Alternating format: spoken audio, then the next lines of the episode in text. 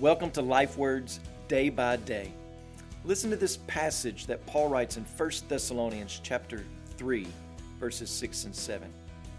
Now that Timothy has come to us from you and has brought us the good news of your faith and love and reported that you always remember us kindly and long to see us as we long to see you. For this reason, brothers, in all our distress and affliction, we have been comforted about you through your faith.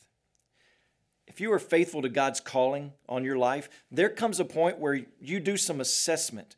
You look back at the trail that you've walked and you ask, Is there anything to show for how I've spent my life? I do that. I think back to the days whenever I was a youth pastor in Perryville, Arkansas.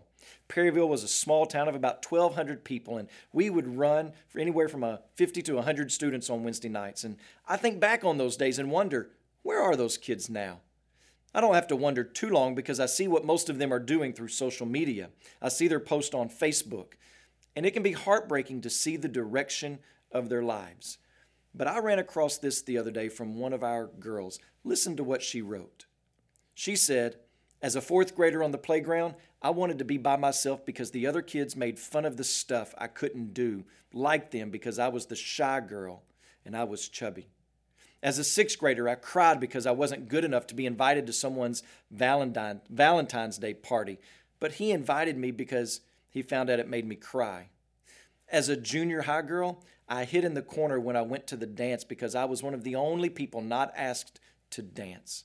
As a senior high girl, I wasn't like the other girls who boys asked them out and stuff like that. Prom came and no one asked me.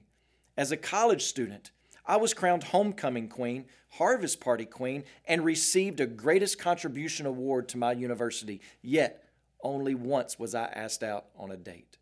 Skip about seven years, and here we are today. My heart still desires things such as being loved, a committed relationship, being a wife, and being a mother.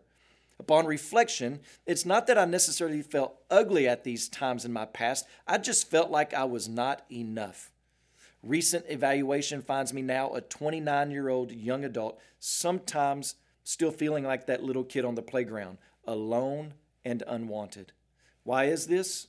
I've long been a Christ follower, a believer from a young age. I have found my fulfillment in Christ and truly have desired to spend my life loving other people because I have been loved by Him. Yet sometimes at night, I still feel like I'm not enough. It's no one's fault, not the kid who made fun of me, not the guy who just didn't want to ask me out on a date. So who can I blame my loneliness upon? Have you ever been there? Am I the only one with this struggle? I feel compelled to reveal my heart in hopes that some other heart might find company with me. So be encouraged, my dear sweet sister or brother. You are not alone. We all fall short of the glory of God. But last night, as I was reminded of the most amazing reality as the sweet, gentle Holy Spirit rocked me to sleep, He listened to me say that I am never enough, unworthy, alone, too emotional, not skinny enough, not athletic enough, I am unlovable. And He said that He is more than enough for all your perceived failures and shortcomings. He said that he was above all, over all, in all, creator of all, and lover of all. And he said, Sleep, my child, because he was enough. And that you are accepted, loved by God, an overcomer, blessed, chosen, a new creation.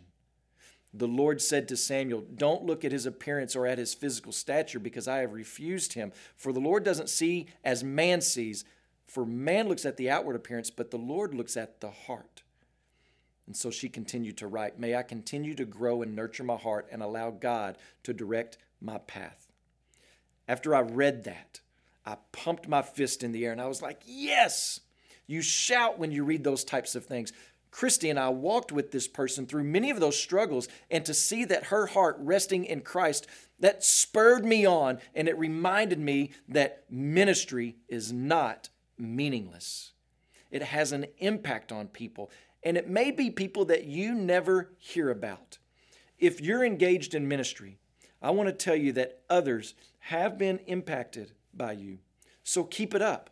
You may not get to hear about the testimonies, but you are having an impact. When you pray today, please remember Oscar Guyton and his family, our missionaries who are having an impact in Nicaragua. Also, remember the Mooré Life Word broadcast heard in Africa.